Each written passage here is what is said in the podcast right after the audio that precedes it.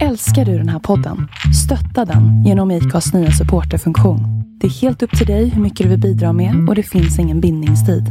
Klicka på länken i poddbeskrivningen för att visa din uppskattning och stötta podden. Have catch yourself eating the same flavorless dinner three days in a row? Dreaming of something better? Well, HelloFresh is your guilt-free dream come true, baby. It's me, Gigi Palmer.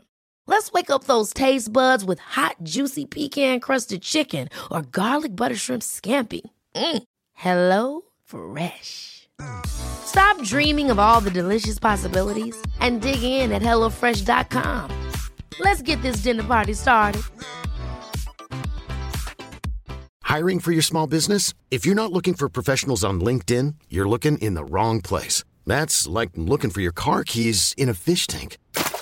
LinkedIn helps you hire professionals you can't find anywhere else, even those who aren't actively searching for a new job but might be open to the perfect role. In a given month, over 70% of LinkedIn users don't even visit other leading job sites. So start looking in the right place. With LinkedIn, you can hire professionals like a professional. Post your free job on linkedin.com slash achieve today.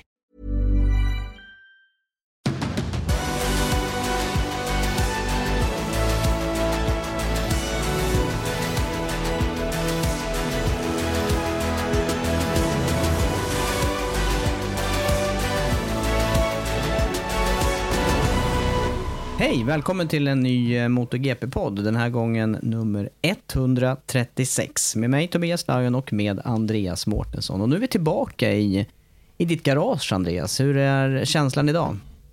Det är bra. Det är, det är, alltid bra när man hör den här eh, signaturmelodin, via Plays signaturmelodi. Då vet man att då är det så gott som live. Mm, eller hur? När den jag, slutar. Och jag gillar att sitta med eh, lurar över öronen. Då känns det som vi brukar sitta och jobba tillsammans. Det ska du snart få göra också. Det är bara tre veckor kvar nu. Sen åker vi till Qatar, för vi kommer vara på plats där. Ja, det ska bli roligt. Då känns det som att det börjar på riktigt säsongen. Mm. Och, eh, och just vara på plats på, ja, det, annars kan det kännas för mig lite avlägset. Men, eh, men som du säger, att vara på stället och känna dofter och eh, höra ljudet framför allt. Det blir kanon.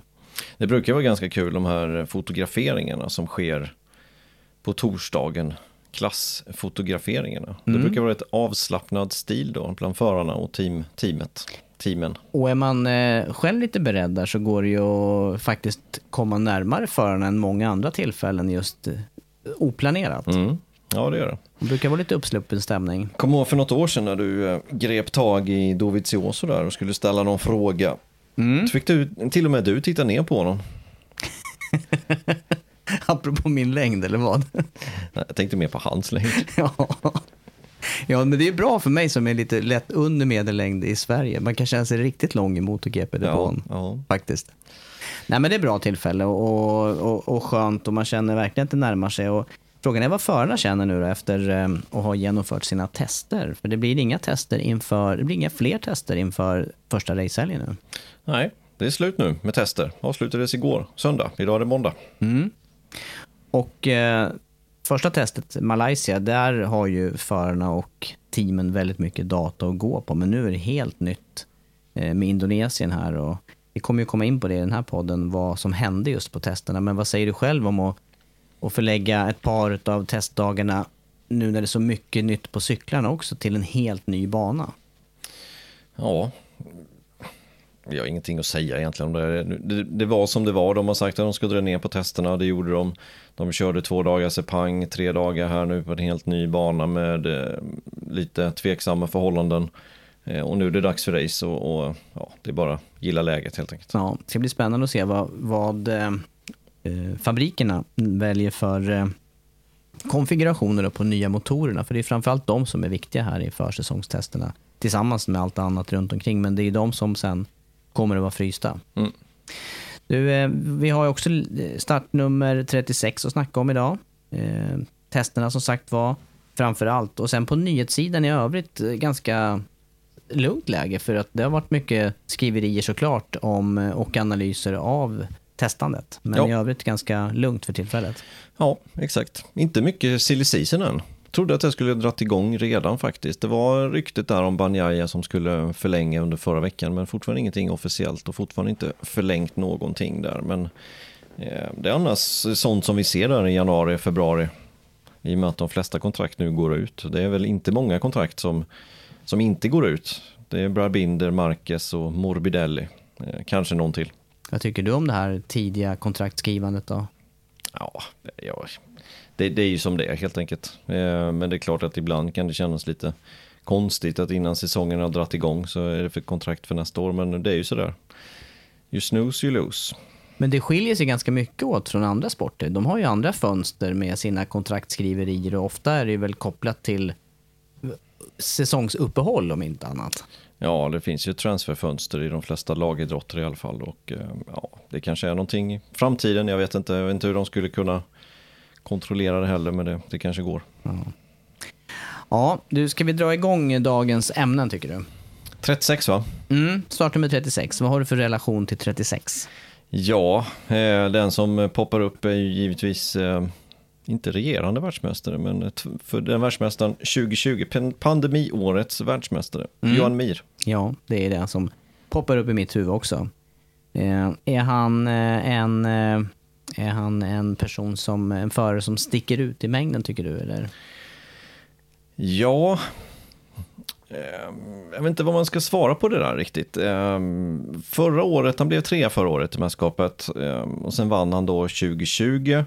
Jag tycker han gör vad han kan lite, men jag tycker fortfarande att han var kanske lite överskuggad av, av Rins förra året. Nu vet jag att Rins kraschade alldeles för mycket, men, men på ren speed så vet jag inte om han var så mycket snabbare än Rins faktiskt. Men jag, jag, tycker Mir har någonting extra ändå. Det visar han när han blev världsmästare och um, det ska bli väldigt spännande att följa honom i år. Um, dels för att han, ja, men han, han, vill ju klättra från sin tredje plats givetvis. Suzuki verkar bättre. Um, och även hans kontrakt går ut. Så ska vi prata silly season så är ju han en absolut nyckelspelare i vad som kommer ske till nästa års eh, förarmarknad. För det kan man ju se ganska tydligt just på förarmarknaden att eh, det är som en pyramid och de här, som du säger, nyckelförarna måste ju bestämma sin väg först. Innan dess så, så sker ju ingenting annat. Nej, exakt. Och jag skulle säga att Mir är en av, ja, kanske den hetaste faktiskt. Innan det kommer hända grejer eh, bland resterande förare. Eh, så kanske han är nummer ett att, att få bestämma sig. Och framförallt är det ju Honda då som har legat på ryktesvis för att signa Mir. Det där är ju lite läskigt alltså. Jag tycker man blir påmind om det där gång på gång när förarna skriver kontrakt. Och det var ju det jag var inne på också här med, med att skriva tidiga kontrakt. För de har ju inte de vet ju inte så mycket om cyklarna som de skriver. Om de by, nu byter fabrikat så vet de ju inte egentligen vad de hoppar på fullt ut. Nej, och jag, jag, tror att det är därför som det inte har hänt så mycket heller. För att det har hänt så pass mycket på maskinmaterialet till den här säsongen i och med att vi har haft ett fryst reglemente. Eh, så, så jag tror alla förarna vill nog känna på det materialet man sitter på först innan man gör någonting. Den enda som har varit kritisk redan från start är ju Quattararo. Mm. Ja. Ja. Men nu han, pratar vi Mir, Ja, vi pratar 36. Mir. Ja, och han kommer ju precis som eh, många nu i det här mästerskapet ifrån de här matarserierna, Red Bull Rookies Cup bland annat och även då Moto 3 och Moto 2. Han, är ju, han är ju GP-förare fullt ut, eller hur? Visst är det så. Och eh, Quattraro och Mir har ju varit teamkompisar. Det var de under säsongen 2016 i Leopard Racing. 2017 så tar ju då eh, Mir världsmästartiteln i Moto 3. Kliver upp direkt till Moto 2, gör en säsong där 2018, slutar på en sjätte plats totalt. Eh, och sen så då tre säsonger nu i MotoGP, varav då andra säsongen i MotoGP så blir han världsmästare. Så att det är riktigt, riktigt strångt gjort av Mir eh, och det ska bli väldigt, väldigt spännande att följa hans karriär. Och de, hans, hans säsong den här framförallt. Men det som kännetecknar, jag tänker på eh, säsongen när han tog sin titel här i MotoGP, det var ju det var en enda seger på den säsongen. Och det är ingen förare som, som sticker ut eh, körmässigt eller eh, spektakulärt, utan han, han gör sitt jobb och gör väldigt få misstag. Men, men han, vann ju, han vann ju mycket fler race när han körde eh, Moto 3 och, och, tog sin titel där. Borde han inte han uppnå, har han inte han någon växel till, tänker jag? Jag tänker att han har det också. Eh, och jag tycker inte vi fick se den förra året. För som jag sa så tycker jag Rins var lite snabbare varvtidsmässigt. Och eh, jag värderar inte Rins högre som förare än vad Mir. Utan jag tror inte Mir fick ut sin fulla kapacitet under förra året. Det har med Suzuki att göra, vilket jag tror att det hade. Eh, jag tror helt enkelt att det var det som var problemet för hans del, att han inte kunde försvara sin titel. Men som du säger, 2020 när han blev världsmästare så tog han ju flertalet pallplatser med bara en seger. Men i Moto 3, där visade han ju vilken racecraft han har där med ingen pole position om inte jag minns fel. Och sen så tog han tio segrar. Medan Martin, de körde ju mot varandra, det var ju tvärtom egentligen, att Martin hade tio pole. Men det hjälpte ju inte. Ehm, så, så där visade han verkligen ja, men hur bra han är på att racea. Ehm, ja. Mm. Och eh, apropå då med, med Suzuki här kontra något annat märke för Mirs del. Nu har han ju bara kört Suzuki i stora klassen och han åkte ju även eh, ja, man kanske inte ska jämföra tillbaka då till, till Moto 2, men, men det det handlar om om man till exempel väljer en eh, V4, det verkar ju vara ganska stor skillnad i, eh, i hur man tar sig an banorna och körstilen. Hur är hans körstil då för att matcha en eh, annan typ av motorcykel? Jag tror att han har väldigt bra förutsättning att kunna passa på en, en V4 också. Det, han har en ganska aggressiv körstil, eh, vilket man bör ha om man ska köra en V4 jämfört med då de här höga kurvhastigheterna som man behöver i rad 4. Men Suzuki på något sätt har ju eh, de är ju någonstans mitt emellan Yamaha och en V4 om man nu får säga så då. Eh, Yamaha då med rad 4 också. Eh, mer effekt har vi sett i år på Suzuki. Mm. Eh, vad, möjlighet att bli världsmästare igen då? Tror du det? Mm, jag skulle säga att han är en av de, en utav de fyra. Om jag ska utse fyra favoriter så är han en av dem. Faktiskt. Och vad är det som eh, mest talar för att, eh, för att Mir ska ta ytterligare en titel då? Han, har ju varit, han är ju dubbelvärldsmästare till att börja med. Han vet hur det känns att eh, vinna. Plus att jag tror att, eh, som vi har sett på testerna hittills, så ser Suzuki lite bättre ut i år än förra året. Och kan de då få ordning på, eh, på kvalen, ehm, kan de få ordning på däckslitaget, ännu lite mer med hjälp av de här nya däcken, det pratade vi om i förra veckans podd, så kan det gå bra. Mm. Jag har ju varit inne på det här att eh, Suzuki kanske är lite handikappat med två cyklar bara kontra nu, nu till exempel Ducati som bara växer och växer och blir fler och fler motorcyklar. Tror du att det här är någonting som, eh, som Mir har i åtanke när han väljer att stanna kvar eller att eh, skriva på för något annat fabrikat? Ja, extremt svårt att veta faktiskt. Du brukar ju dra upp det där med två, ja, bara två cyklar hela ja, tiden och, ja. och, jag, börjar, jag funderar inte så mycket på det för det, det, är som det är. Det går inte att göra så mycket åt det. Men när man just tänker framåt, då kanske det kan spela in som du säger. Att om man tänker i framtiden, men det gick ju bra 2020. Så. Mm, de har ju legat högt upp länge så, Suzuki samtidigt. Jag, jag, vet inte om man ska, ja det är svårt. Du, ähm, vad, eh, det slår mig när vi sitter och snackar här nu att det finns ju faktiskt ett namn till på startnummer 36. Har du, eh, har du tänkt något mer på, på uh, Mir i det här fallet? Eller? Nej. Nej. För en som också har kört med 36, och nu blir det ju Minus 36. Mm, precis. Mika Kallio slog det mig precis när vi satt och snackade. Eh, och, ja, han, är, han är inte helt avpoliterad. Även om han inte kör som ordinarie så är han ju med i testverksamheten på KTM. Mm. Ja, testade i Sepang. Ja. Vad eh, minns du Mika Kallio från då? Eller för? Eh, att han tappade titeln med fem poäng mot Gabor Talmaci i 125. Ja, ja, det är ju kanske det som är, det är, kanske det som är mest tydligt faktiskt. Men eh, lång och trogen tjänst i, i eh, MotoGP-sammanhang, det kan man ju inte säga annat. Nej, verkligen. Nej men du, ska vi släppa startnummer 36 här?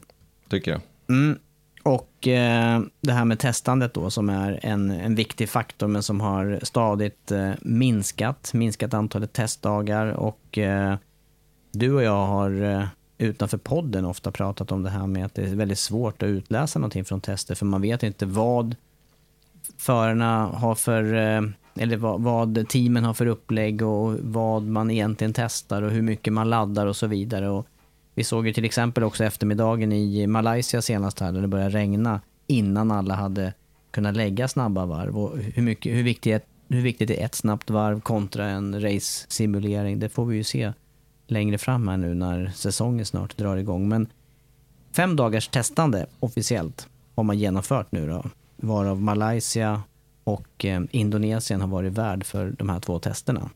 Eh, om vi då tittar på det senaste testet i Indonesien här. Då var det Honda i topp plötsligt med Paul Espargaro. Mm. Eh, Förutsättningarna först på banan, ska vi ta dem? Ja, jag tycker det eftersom att det är en helt ny bana och det var, det var ju Ja, det var speciella förutsättningar, åtminstone första dagen. Sisådär var det. Mm, det var det. Eh, asfalt som inte levererade det greppet, den var ju extremt smutsig banan, det såg vi. Jag, jag såg de där bilderna från, eh, från regnkörningen första dagen, det var ju helt otroligt mycket. Det såg ut som att man har kört cross. Ja, exakt så Nästan ut. värre. Mm. Jag, alltså, jag har ju sett renare crosshojar än vad de där hojarna var. Ja, ja. Stadion, stadionkrossen till exempel, det är ju helt rent. Nej, men he- helt sjukt eh, skitig bana. Mm. Eh, man såg vissa provstarter de gjorde, det bara dammade. Så extremt lite fäste var det ju i banan. Mm. Eh, och det var ju så illa så att de var ju tvungna att, att komma överens om att vi ska köra 20 varv. Alla måste köra 20 varv. Bara för att rensa och göra rent banan så gott det gick. Något som slår mig då, varför har man inte någon slags eh, tvätt, eh, putsning, spolning utav banan innan här? Går det, är, det, är det svårt att genomföra tror du? Uppenbarligen. Det borde ju inte vara det. Det borde ju inte Nej, vara jag det. tycker inte det heller. Det här var, det, som jag har förstått det som så kommer det här eh, med regnet helt enkelt som drog med sig den här leran, smutsen, dammet ut på banan. Eh, och det regnet kom ju under ja, sista natten egentligen, eller natten innan testerna skulle dra igång. Eh, men eh, de var ju väldigt dåligt förberedda för det, det kan man ju inte säga annat. Men du, vi ser ju det här på olika banor. Jag tänker på Misano när vi var där i höstas. Eh, de här sandstormarna som kommer söderifrån, från Sahara och så regnar det ner och blir, det blir väldigt dammigt. Och det är, också en, det är ändå en anläggning som har funnits sedan länge. Så det är inte, det är inte bara kopplat till det här med att det är en helt ny bana heller. Nej. Till, till viss del Nej, såklart är nej, det. men det här, det här var, det var extremt. Eh, så, så delvis det, vilket gjorde att hela testet sen gjorde ju att man hade bara en meter att köra på. Där de andra hojarna hade kört och lagt ner lite gummi i asfalten. Var man utanför det så var det i princip krasch. Eh, vi såg också på förarna som, eh, som eh, hade stora blåmärken både på hals och på armar. Så Banjaya såg jag någon bild på hans ena biceps där. Det var ja, men en sten helt enkelt som hade upp och, och träffat honom där och det, det är ju inte bra givetvis. Och, och det har mer med asfalten att göra tydligen, att asfalten är lite undermålig och att däcken helt enkelt driver upp stenarna ifrån asfalten för att eh, asfalten då har lite för, för lite bindemedel eller något liknande. Mm, ja. Och det har vi ju sett också, skillnad i asfalt. Det finns ju olika exempel på katastrofasfaltering. Även om det inte har, även om det, även om det inte har handlat om stenar som far iväg så har det varit eh, bristande grepp i regn och det, det är stor skillnad på asfalt och mm, asfalt. Mm. Ja, många är ju lite oroade vad som kommer ske när man har 20, fyra hojar bredvid varandra helt enkelt och, och i race-sammanhang vad som kommer hända då. Eh, ja, det, det, är lite oroväckande tycker jag. Mm. Ja, säkerhetsmässigt är det ju absolut inte bra om du far iväg delar. Nej, nej, jag får hoppas att de eh, kan göra någonting åt det där. De har ju ändå kört super där eh, i höstas. Eh, borde ha kunnat fått lite erfarenhet hur det, hur det verkar, men eh, det kan vara asfalten helt enkelt som börjar ge sig redan. Intressant att du nämner det där med superbike för att eh, det finns, då finns det också tider att jämföra mellan. Hur ser det ut tidsmässigt där om man Ja. jämför? 1,8 sekunder ungefär långsammare kör då SuperQM än vad MotoGP gjorde nu. Ungefär jämförbara tider. Ja, det är ju det. det. Det kan ju inte vara det som avgör den här eh, asfalts, att asfalten delar upp sig och flyger iväg i små bitar. Nej, det har jag svårt att se. Jag såg att någon av journalisterna var inne på, på den linjen, men det tror jag inte. Men vad kan man förvänta sig då vädermässigt här i, i Indonesien? Vad, vad var det för, du snackar regn här nu såklart, vad är det för temperaturer och förhållanden i övrigt då? Men det var ganska bra förhållanden ändå. Badväder, det såg vi inte minst. Ehm, så, det var ju ganska varmt för förarna givetvis och det kommer det ju vara också när vi kör race där. Vi ska komma ihåg att andra racet går ju där. Andra racet redan. Så det är bara Qatar, sen är det 20 mars, då är det race här. Så att det är snart. Och det är därför det blir lite bråttom då att försöka fixa i ordning eh, banan helt enkelt. Eh, några av förarna krävde mer eller mindre att kurva 1 skulle göras i ordning men eh, ja, vi får väl se. Mm. Men du, in på själva resultaten här då utav testerna. Vi sa kort då att det var Honda i topp med, med Paul Espargaro. Eh, sen var även Mark Marquez med i topp 10. Hur, eh, det man kan konstatera också när man tittar i resultatlistan, tid, tiderna är fortsatt väldigt jämna hela startfältet igenom.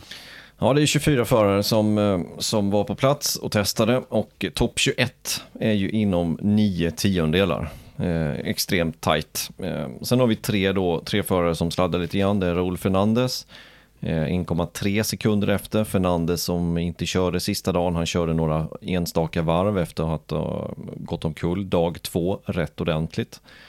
Eh, och sen är det Remy Gardner då med sin brutna arm eh, som är 1,5 efter. Och sen är det Darren Binder då som avslutar listan, han är nästan två sekunder efter. Mm. Och det är rookies allihopa här som du nämner. Ja, det är det som är lite intressant med listan här, att, att eh, de fem som är sist, det vill säga då Besecki, DJ Antonio, Fernandes, Gardner och Binder. Alla de fem, de är rookie.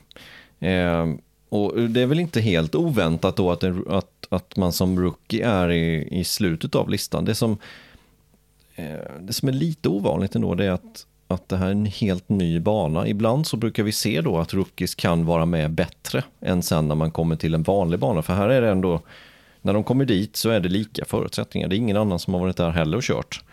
Eh, men ändå så är de då sist, om man säger så, fem sist. Så att, ja, än så länge är det inte någon av dem som sticker ut Nej. faktiskt. Nej, och man, vi har också sagt det tidigare när det har varit sådana här uh, reglementesförändringar. Då blir det också på något vis utjämnat eh, skillnaderna mellan Mm. fabriker och märken och förare. Och eh, inte ens det då har hjälpt till i det här fallet. Nej, inte i det här fallet. Och tittar vi på de, den, den föraren som är precis framför de här fem rookiesarna då på 19 plats. Där hittar vi Dovizioso med mest erfarenhet. Mm. Men däremot en säsong, eller... Ja, En halv fullt säsong borta. Mm. Ja, precis. Ja. Frågan vad det säger här för eh, Ja, fortsättningen. Vi kommer väl in på det kanske när vi pratar Ja. Yamaha sen. Ja. Men Honda först då. Ja, Honda har ju tagit stora kliv. Ehm, inte bara med att Paul Espargaro toppar listan. Det, det, det, på ett sätt så är det pricken över i för Honda eh, Eh, och deras försäsong, vilket ser väldigt, väldigt bra ut. De har kommit med en helt ny cykel. Det, det har vi sett på bilderna, det sa vi förra veckan också.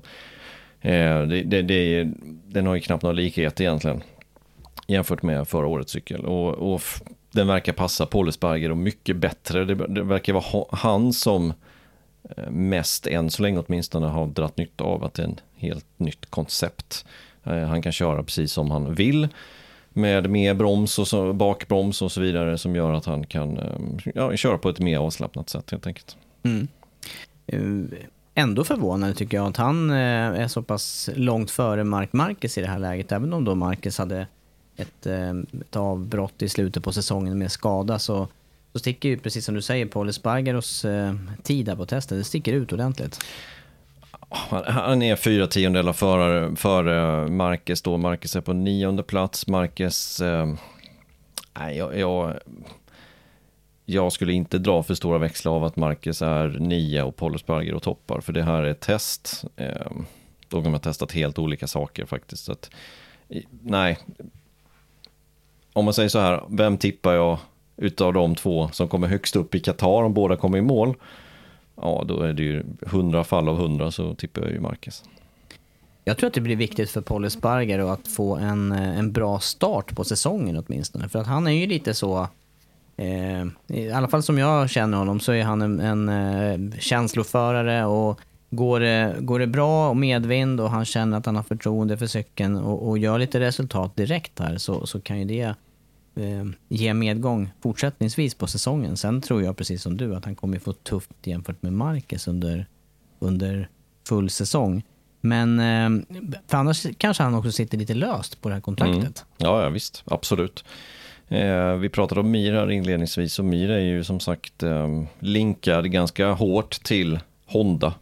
Och det är inte Marquez som kommer försvinna därifrån och Mir kommer inte nöja sig med en satellitstyrning utan det är ju fabriksstyrning i Repsol Honda som gäller för hans del. Så det, det är ju Paul Spargaros plats som hänger löst helt enkelt. Så det är klart att han har, eh, han har mycket att köra för i år. Eh, framförallt inledningen av säsongen skulle jag säga, Paul Spargaro och behålla här, eh, den här styrningen han har. Mm.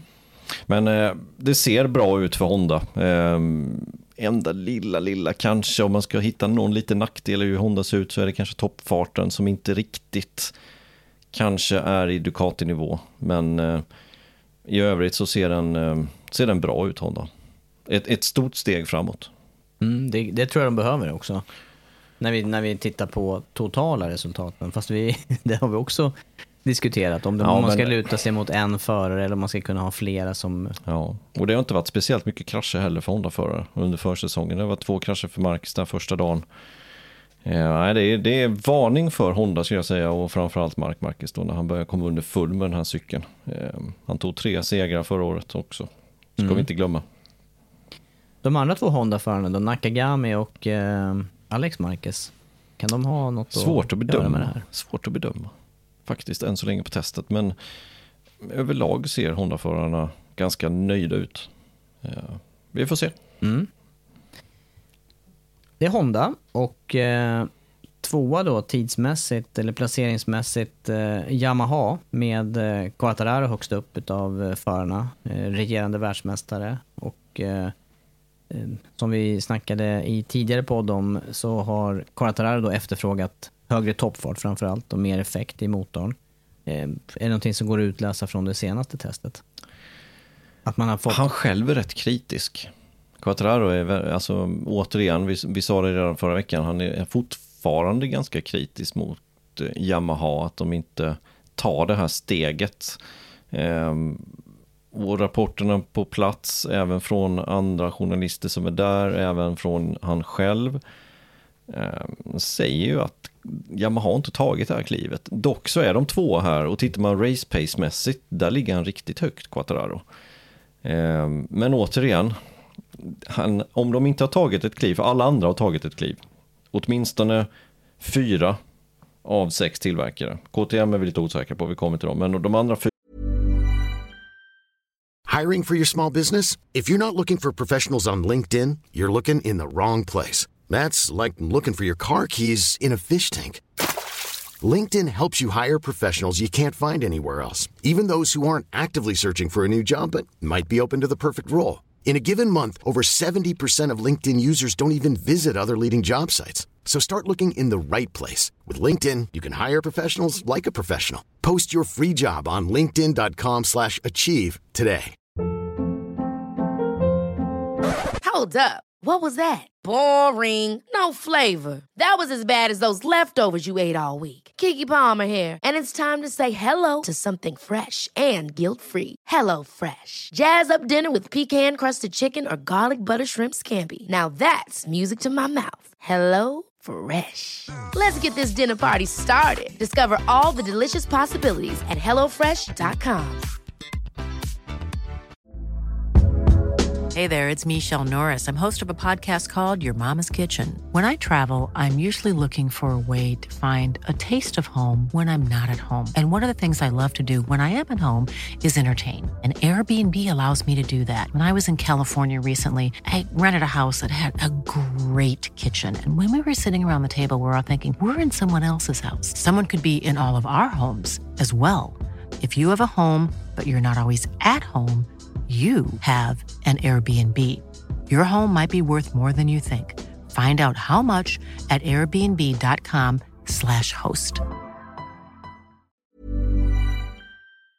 har tagit ett kliv framåt. Har inte Yamaha gjort det, då kommer de få problem.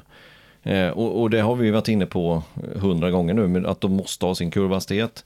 Får de inte sin kurvhastighet, då tappar de alltid där och då blir de som lätta byten helt enkelt på raksträckorna av de andra mär- märkena. Och så måste man som Yamaha för lyckas med kvalet också då. Exakt, du måste stå långt fram. Och, och är du då en tiondel, två tiondelar för långsam, då startar andra led och då kommer du få problem. Ehm, och det fick han inte förra året för att han var så pass stark i kvalen. Ehm, och Yamaha funkade ändå tillräckligt bra. Men de, har har de andra tagit ett kliv, vilket de har gjort, eh, två års utveckling, det är klart att till slut så kommer det att bära frukt för de andra, då, då kommer de vara i problem och då, då spelar enskilda varvtider och eh, även racepace spelar inte jättestor roll där. Så eh, ja, det, det, vi får se. Men, men jag tror att de är lite i trubbel, Yamaha, Faktiskt. Och tittar man på, det, det är ju bara än så länge Quattararo som levererar. Morbidelli han är femma visserligen på det här testet, men det är ett enskilt varv. Eh, han låg långt ner på listan med bara en kvart kvar ungefär på testet. Och sen har vi då Dovizioso på en, på en 19 plats. Eh, och sen där mindre på 24. Så att, och, och tittar vi toppspeed, ja då är de sist. Så inte mycket uppbackning där bakom då. Möjligtvis då om Morbidelli hämtar sig här. Att, eh, vi får hoppas att hans eh, tider ifrån försäsongstesterna inte avspeglar hur, hur snabb han egentligen är. För att de, de sitter ju ändå på samma material, eller ska ha samma förutsättningar Mm. i år. Mm. Ja, nu är han ju dock femma då, Morbidelli, på ett enskilt varv. Men ja, det, det ser inte klockrent ut för, för Yamaha. Det gör det inte, men ja, Svårt igen. ja det är svårt igen. Mm. Men Quattararo har ju varit väldigt, väldigt ehm, kritisk, faktiskt. Ja, vi får se om han har eh, fog för det då, eller om det är någonting som eh, sorterar ut sig under race-distans. Men samtidigt han var kritisk mot eh, sin race-simulation också här under, under senaste testet. Mm. Ja, och hans kontrakt går ju ut och han är ju också en, eh, tillsammans med Mir, kanske nyckelspelare i just eh, silly season. Eh, och som det ser ut nu så verkar han inte vara redo att förlänga med Yamaha. Ehm, Frågan är var han ska gå någonstans. Ja, jag, jag, jag sitter också och funderar på det. Eh, ja, Ja, eh, det där är jätte... Jag, jag, jag ser, ser större möjligheter för Mir att kunna flytta på sig till ett annat märke och göra bra resultat än vad Quattararo har.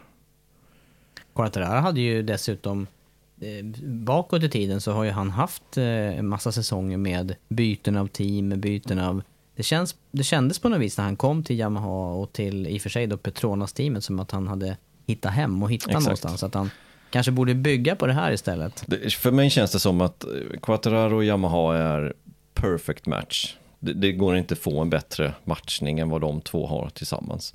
Eh, och jag känner att Quattararo behöver Yamaha mer än vad Yamaha behöver Quattararo.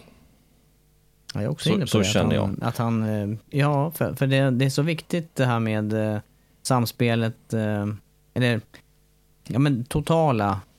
Hur funkar det i skallen? Hur funkar det tillsammans med dem man samarbetar med? Och hur funkar känslan på motorcykeln? Borde Ja. vara lättare att åtgärda lite ren fart från motorerna på Yamaha än att byta alla parametrar. Så känns det verkligen. Så känns det. Och var ska han gå någonstans? Det är det som jag... Ja, Men jag är samtidigt lite förundrad över att Yamaha inte kan, att de inte kan få mer fart ifrån den. För att jag menar, då, Ja, men det har ju alltid, det, det snacket har ju varit.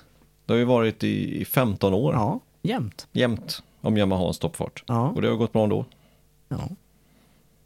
ja, men just att man är lite eh, sårbar, som vi är inne på, Mm. kontra kvalet. Och nu har ju ändå, med det senaste reglementet så har ju ändå tiderna, det är komprimerats här hela fältet. Det finns ju inte riktigt de där ut, eh, vad ska jag säga, utrymmet för att reparera en miss under kvalet eller under träning. Eller plötsligt så står man där på hälen och är lite bakom och kommer inte, kommer inte med. Det har ju gått, utvecklingen har ju gått så också mot, eh, nu har vi åtta Ducati-cyklar på griden till exempel som, som går på, som ett skott på rakan. Så att, eh, det har ju gått lite mer åt den utvecklingen också och där är de inte riktigt med. Nej. Eh, ja, det, ska bli, det ska bli spännande att följa där mellan Quattararo och Yamaha. Det, det, ja, jag kände en liten spricka däremellan ändå. Och, och frågan är som sagt vad som händer härnäst då. Du kan kritisera ett japanskt märke till viss del, men när du går över gränsen då åker du ut. Det blev ju väldigt tydligt förra året, Väldigt tydligt. eller hur? Mm. Men, men för Vinales del, och för då bara göra en li, liten, eh, litet inlägg där, så eh, verkar det som att det rann över för, ja, som du säger, för många gånger. Men frågan är om inte han nu, han, är- han är ju odelat positiv när han är på Aprilien plötsligt. Mm. Det, kanske, det kanske var ett nödvändigt byte för honom. Där. Det var det I alla fall att han, han kanske inte kunde nå den här VM-titeln. Han, hade kört, han hade kört fast där. På det något blev sätt. ju så. Ja. Ja. ja, det är Honda och Yamaha. Två japanska fabrikat och sen var du inne och snuddade vid Ducati och eh, där var det oväntat namn som toppade eh, från Ducati-sidan. Mm. Marin är det som, eh, som är den bästa Yamaha, eller bästa Ducatin och det satte han ju på dag två. Eh, lyckades alltså inte förbättra då under dag tre. Sitter på den senaste specifikationen. Luca Marini, alltså yngre bror till Valentino Rossi och eh, i nystartat team för året. Vad eh, tror du ligger bakom att han är så snabb just vid det här tillfället då? Mm. Bra fråga. Ja, eller hur? Mm. Jag bara fortsätter att... Ja, du bara matar svåra frågor. ja, eller hur? Bra fråga, men, eh, men som sagt det skiljer inte överdrivet mycket. En och en halv tiondel ner till, eh, till nästa Ducati som är Banjaya då på en sjätte plats. Eh, varför just Marini toppar? Jag kan inte svara på det, men det känns ändå som att de har fått lite bättre ordning på på den här nya 22-varianten av Ducati än vad de hade i Sepang där de kändes lite på bakfoten. Nu är det, om vi tittar Bastianini då, som, som är nere på en trettonde plats, visserligen bara en halv sekund efter, men han är dock inte snabbast eller uppe i toppen och bästa Ducati som har varit i, i Sepang, utan nu lite längre ner. Där vi kanske förväntade att han skulle vara. Eh, det som är kanske lite oroväckande ändå, det är Miller. Ja, han är långt ner. Vi pratar om de fem rookiesarna som är i slutet på listan. Sen var det Dovizioso då på 19. Sen är det Miller efter det, eller precis framför det. Eh, på en 18 plats. Åtta tiondelar efter Paul Espargaro.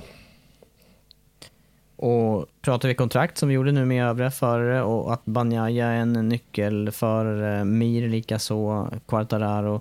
Eh, för Millers del så är det också lite kniven på strupen Mm. i år, för det finns ju bra återväxt på, inom Ducati också. Det gör ju det, för Ducati kommer ju inte med största sannolikhet i alla fall, om de kastar ut Miller så lär de inte ta någon ifrån något annat märke, utan då lär de ta det ifrån sitt egna led så att säga då med troligtvis eh, Martin. Eh, det är väl det som, som ligger närmast till hands. Eh, men vad ska då Mille ta vägen? Han kan också bli en spelare om, man, om det nu blir klart att han åker ut. Det är inte klart, långt ifrån klart. Men om han gör det, var ska han gå någonstans då? Eh, och det är ju frågan. Mm, och, och att han ligger så långt ner här då, det är... Eh, eh jag, tänker på hans racecraft och vad han, de, de steg han har kvar att ta så handlar det ju om att hålla liv i däcken och då har annars det här med att, att köra enstaka snabba varv kanske varit ändå hans styrka. Så jag blir också lite förvånad att han är så här långt ner nu på Mm. testet. Ja, behöver inte dra för stora växlar. Nej. Men eh, han är på en 18 plats. Ja. Kan konstatera det. Eh, annars då? Ducatin och tekniken där, den var vi inne på i vår förra podd, men eh, känns, det som att, känns det som att förarna till det här tillfället har fått lite mera känsla för de här sänkningarna fram, bak och vet vad de ska göra eller? Känns som att det går framåt för eh, den nya typen. Men frågan är om de... Eh, jämför man med slutet på förra året så tycker jag fortfarande att de inte är i den nivån jämfört med de andra. Utan de andra har tagit ett kliv och Ducati har eh, inte än så länge tagit det klivet. För, för i slutet av förra året så var de ju inte överlägsna, men Banjaya var ju riktigt sylvass de sista racen. Och det har vi inte sett än jämfört med de andra, men de andra har ju tagit ett kliv också. Men på förarkommentarerna låter det som att det finns utvecklingspotential eller potential i hojen. Man har inte hört de här Nej. kritiska rösterna. Nej, de har åtminstone. inte gjort. Det har man inte gjort. Eh, utan de säger ju det, att det finns potential i det de sitter på, de måste bara göra finjustering och så vidare. Och så vidare. Och ja, får vi se när de visar det då. Men går det där att beskriva då för någon som inte har kört eh, motorcykel på, på så hög nivå, den här känslan som krävs för en förare för att, för att prestera på, på ditt max? Jag menar, det, jag snackar det här nu, nya kontrakt, eh, var ska de ta vägen? Eh, och även om man har många kvaliteter som förare så är det inte säkert att de kvaliteter man har matchar de kvaliteter och styrkor som, som fabrikatet har som man går till. Hur, alltså hur, eh, vad, vad krävs för att man ska kunna prestera på, på den absoluta toppen i den här sporten? Ja, bra känsla. Måste ha bra känsla för grejerna, helt enkelt. Eh, och nu har det hänt så pass mycket till den här säsongen, så det är klart att det tar en stund eh, innan man får den där känslan som man, som man vill ha. Kanske får eh, sortera ut sig under de första Ja, racen. Här. absolut. Det är ju pågående projekt. Eh, tycker du vi ska hoppa vidare till april igen efter det här? Tycker det. Mm, där, har vi, där har vi två förare som faktiskt har presterat här och, och vi pratade i förra veckans podd om att eh, det hänger ihop med dels eh, fler testdagar. Man har fortfarande de här fördelarna kvar. Eh, Aprilien har inte sina poäng, eh, utan det går fortfarande att utveckla och man har friare testning. Och, och, men samtidigt så är man eh, med bra med, med båda förarna på en helt ny bana nu. Mm, man är det. Man är alltså fyra med Aleix Sparger, man är åtta med eh, Vinales. Eh, Vinales fyra tiondelar efter Paul Sparger. Jag tycker det ser bra ut för Aprilia faktiskt. Men det är också sådär svårt. Visst, test är test och sen så kommer vi till ett race och så är de eh, knappt tia. Men ja, det, det, känns som att de har tagit ett kliv till. Förra året tog de en pallplats med, eh, med Aleix Sparger på Silverstone. Och, frågan är om de inte kan vara med och utmana lite till i år faktiskt. Det känns så i alla fall. Faktiskt. Aprilia har ju, alltså det är ett litet märke tycker vi då i, i uh, MotoGP, men eh, de har ju mycket GP-erfarenhet ja, ja. och Superbike-erfarenhet. Alltså det är ju det är ett racingmärke i grunden. Visst, visst är det det. Och, och, de har ju ett eh, rent fabriksteam nu till den här säsongen och gått ifrån Gresini så att sagt. Så att, um, det, det tar väl också en liten stund innan det sätter sig ordentligt. Vad är förarnas egna kommentarer då kring hur cyklarna beter sig och funkar i år mot förra året? Men de är överlag positiva, tycker jag. Eh, och säger också att det finns kapacitet att utveckla. Så att, eh, de ser fram emot säsongen, båda de förarna. Och så får man se då om det går så bra så att eh, man blir av med de här fördelarna. För då då blir det på något vis, eh, då blir det verklighet. Då tävlar man plötsligt på lika villkor och, och då, då har vi ju KTM som vi kommer gå igenom längre fram och, och dra paralleller till. För den här mm. sista nivån, den är ju ändå svår och, mm. Sista höga nivån, högsta, är, är svår att komma till. Ja. Mm. Ja, positivt för Aprilia då. Tycker jag. Mm. Och eh, Suzuki var vi inne och snudda på tidigare. Eh, Mir och Rins, två förare med eh, potential båda två. Jättebra fart och en bra produkt de sitter på eh, som också har fått lite extra knuff till i år. Då. Lite mer motor har de fått. De saknar är ju fortfarande de här sänkningsanordningarna. Eh, de har ju den bak men de har ingen automatisk lösning som de flesta andra har. Ehm, de flesta andra märkena har ju en, en variant där ehm, där man helt enkelt aktiverar den här sänkningsanordningen bak innan man går in i svängen. Ehm, och sen så, så fort man går ut i svängen så aktiveras den automatiskt. Och det, det har inte Suzuki än så länge.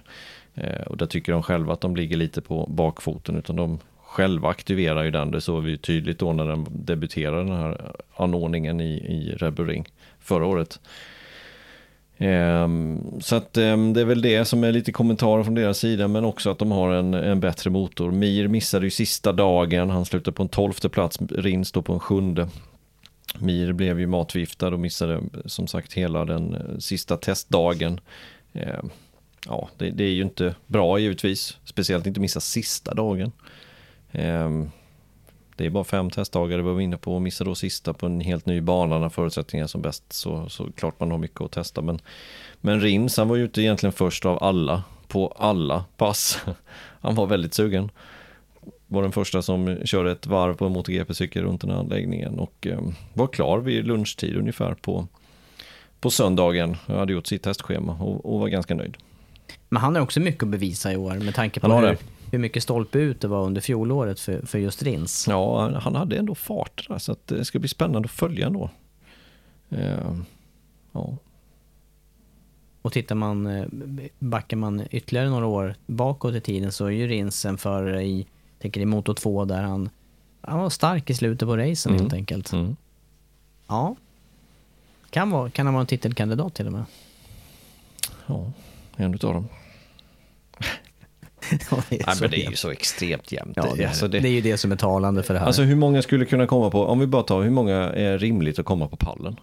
Ja, jag skulle vilja säga kanske allihopa. Ja, jag tänkte säga det. Det, det är nästan hela startfältet. I rätt dag så skulle ja. alla, till och med Darren Binder skulle kunna komma på pallen en rätt dag. Mm. I regniga förhållanden på Le Mans och två plusgrader. Ja, men 20 stycken kontinuerligt ja, kan absolut, ja. absolut. Nej, det är det som är, det är, det som är svårt. Eh, för att urskilja de skillnaderna. Ja, det är det. Och, och sen just på test också.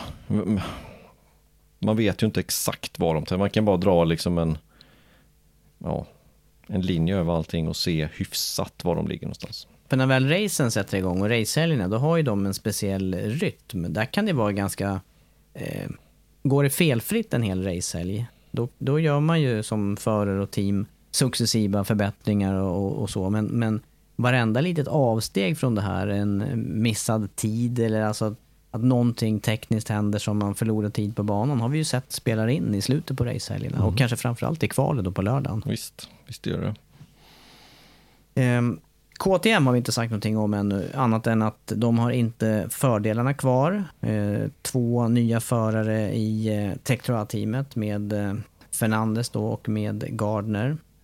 Som båda då har, ja framförallt Gardner som slog sig ordentligt här under försäsong, men också Fernandes då som kraschade senast. Och sen har man då Binder och Oliveira som åkte lite jojo under fjolåret. Hur ser det mm. ut efter testerna nu på de här fyra? Ja, Binder är ju den som eh, är snabbast utav dem på en elfte och sen Oliveira på en femtonde. Det skiljer väldigt lite de två emellan. Det är knappt en halv tiondel. Så att, eh, väldigt, väldigt jämna tider de två emellan. Men sen som du säger, Fernandes han råkade ut för en rejäl krasch här under lördagen. Och såg en bild på honom där och det var blåslaget på huvudet där och verkar ha slagit i huvudet ganska ganska rejält faktiskt. Men testade ändå att köra dagen efter. Men eh, tyckte sig själv uppleva att han hade ingen avståndsbedömning, ingen hastighetsbedömning. Utan det kändes som att när det gick 300 så tyckte han att det gick 600. Så att, ja, det var kanske inte borde ha släppts ut på banan ens en gång. Men, men eh, det har vi pratat om där med hjärnskakning. Att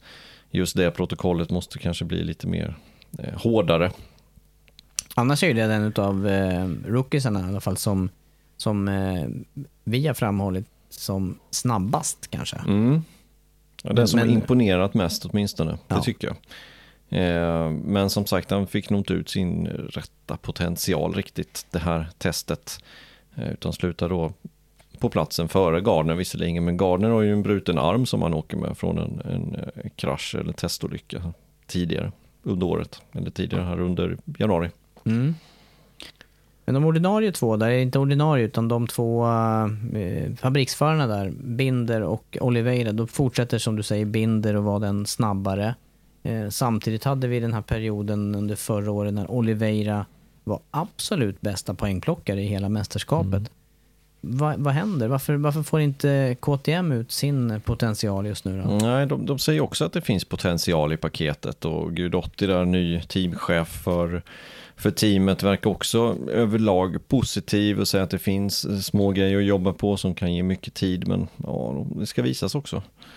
Eh, jag skulle vilja säga att formen just nu det är runt, det är runt tionde plats.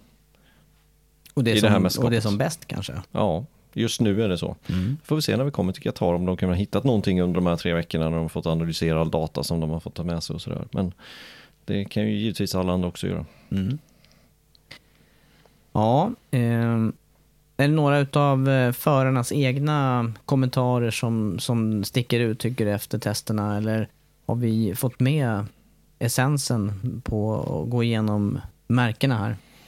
Nej, men eh, det, vi, vi, har ju varit inne på det med det, det, som sticker ut, om man nu ska säga så. Det, det tycker jag framförallt Quattararo som är rejält negativ till Yamahas eh, utveckling här under året. Att, att det inte går så mycket framåt som han vill. Och med det sagt så är han tvåa på testet och gjorde den klart snabbaste race-simuleringen. Även fast han själv kanske inte var nöjd med det. Så att det blir spännande att följa. Jag tror att de är i lite problem, det var vi inne på lite tidigare. Mm. Eh, och sen som vanligt då Alicia Sparger och som säger att det är okörbart på banan och att det går absolut inte att köra överhuvudtaget. Och, ja, sådana kommentarer som han ofta fäller. Det har han sagt i eh, USA till Det säger han överallt, ja. det spelar ingen roll var det är någonstans. Nej, så tycker han det. Ehm, så att eh, det är väl som vanligt. Ehm, men sen tycker jag överlag positivt hos, eh, hos Honda, det var vi inne på där med, med Marquez, Polisparger och framförallt som verkar uppåtgående trend. Blir spännande att följa. Mm. Och så konstaterar vi också då i andra änden av skalan att rookiesarna är de som eh, ser ut att ha det tuffast eh, mm. fartmässigt och, och kanske lite förvånande med tanke på att det är en ny bansträckning som man testar på senast. Mm. Någon av dem brukar alltid kunna vara med då när det är nytt, när det är, det är blank papper för, för allihopa, men inte den här gången. Ja. Och sen Dovi då på 19, det är också sådär, vad har vi Dovi? Svårt. Ja, det är svårt. Det är svårt. Svårt för honom åtminstone. Men eh, positivt utropstecken eh, Marini som snabbaste Ducati då. Även, Ja. om det, även om det är test så är det ändå i topp utav honom. Absolut. Du, eh, det här som, eh, som pågår nu då med testande och sista förberedelserna, det gäller dels att vara i bästa form själv. Det vet vi att alla förarna inte är då. Vi har nämnt några krascher och skador. Eh, men också då att det är nu under de kommande två veckorna som man ska analysera allting en sista vända innan man bestämmer vilken konfiguration man använder för motorerna. Då. Och, har det gått att utläsa några skillnader kring vad förarna tycker om de här som, vad, vad, man har, vad man har sagt om eh, motorer eller cyklar efter testerna. Nej, inte direkt. Alla verkar vara överlag. Ja, Test är ju som test är. Alla säger ungefär samma sak. Vi måste analysera och sen så måste vi förbättra oss och vi har kapacitet. Ja, det är det vi hör från de flesta. Eh, men det, det vi ska komma ihåg är precis som du säger, när vi kommer till Qatar första friträningen, då låses motorerna. Eh, för fem utav sex tillverkare. Och då är det den konfigurationen som man ska köra med. Mm. Och då hoppas vi att det inte blir något ventilmaterial, eh, Ventilstrul. ventilstrul. Nej. Nej, Precis. exakt. exakt. Eh, och reglerna säger då sju motorer för de här fem märkena, det vill säga alla märken då utom Aprilia. Eh, sju motorer under säsongen, eh, nio motorer för Aprilia. Och Aprilia kan ju då även byta konfiguration på sina motorer under säsongen, vilket inte de andra märkena kan göra.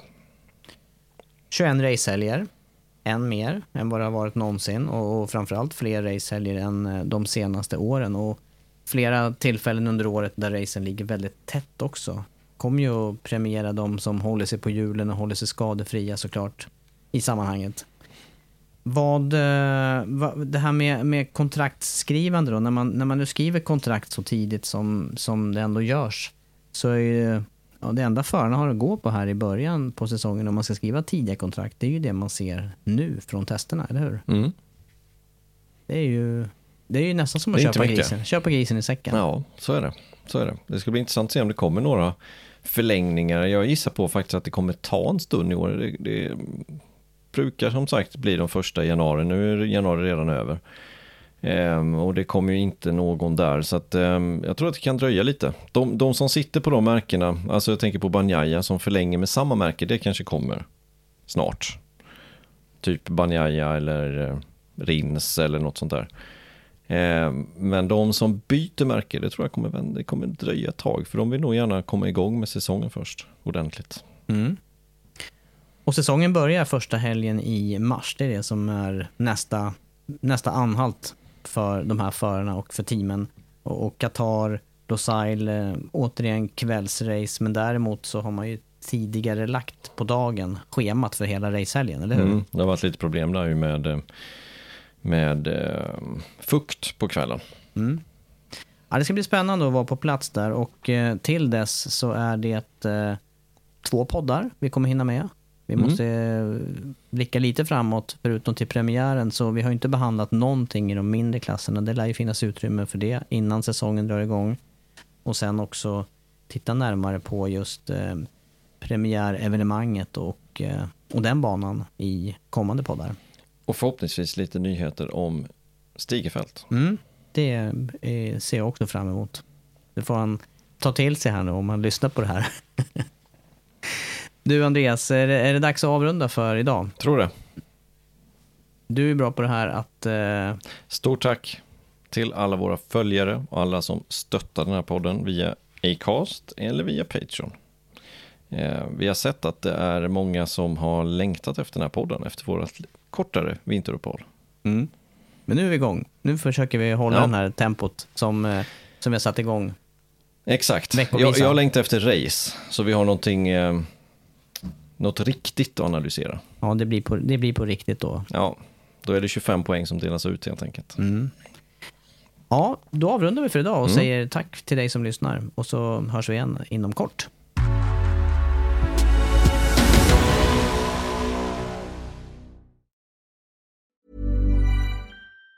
Even on a budget, quality is non-negotiable. That's why Quince is the place to score high-end essentials at 50 to 80% less than similar brands. Get your hands on buttery soft cashmere sweaters from just 60 bucks, Italian leather jackets, and so much more.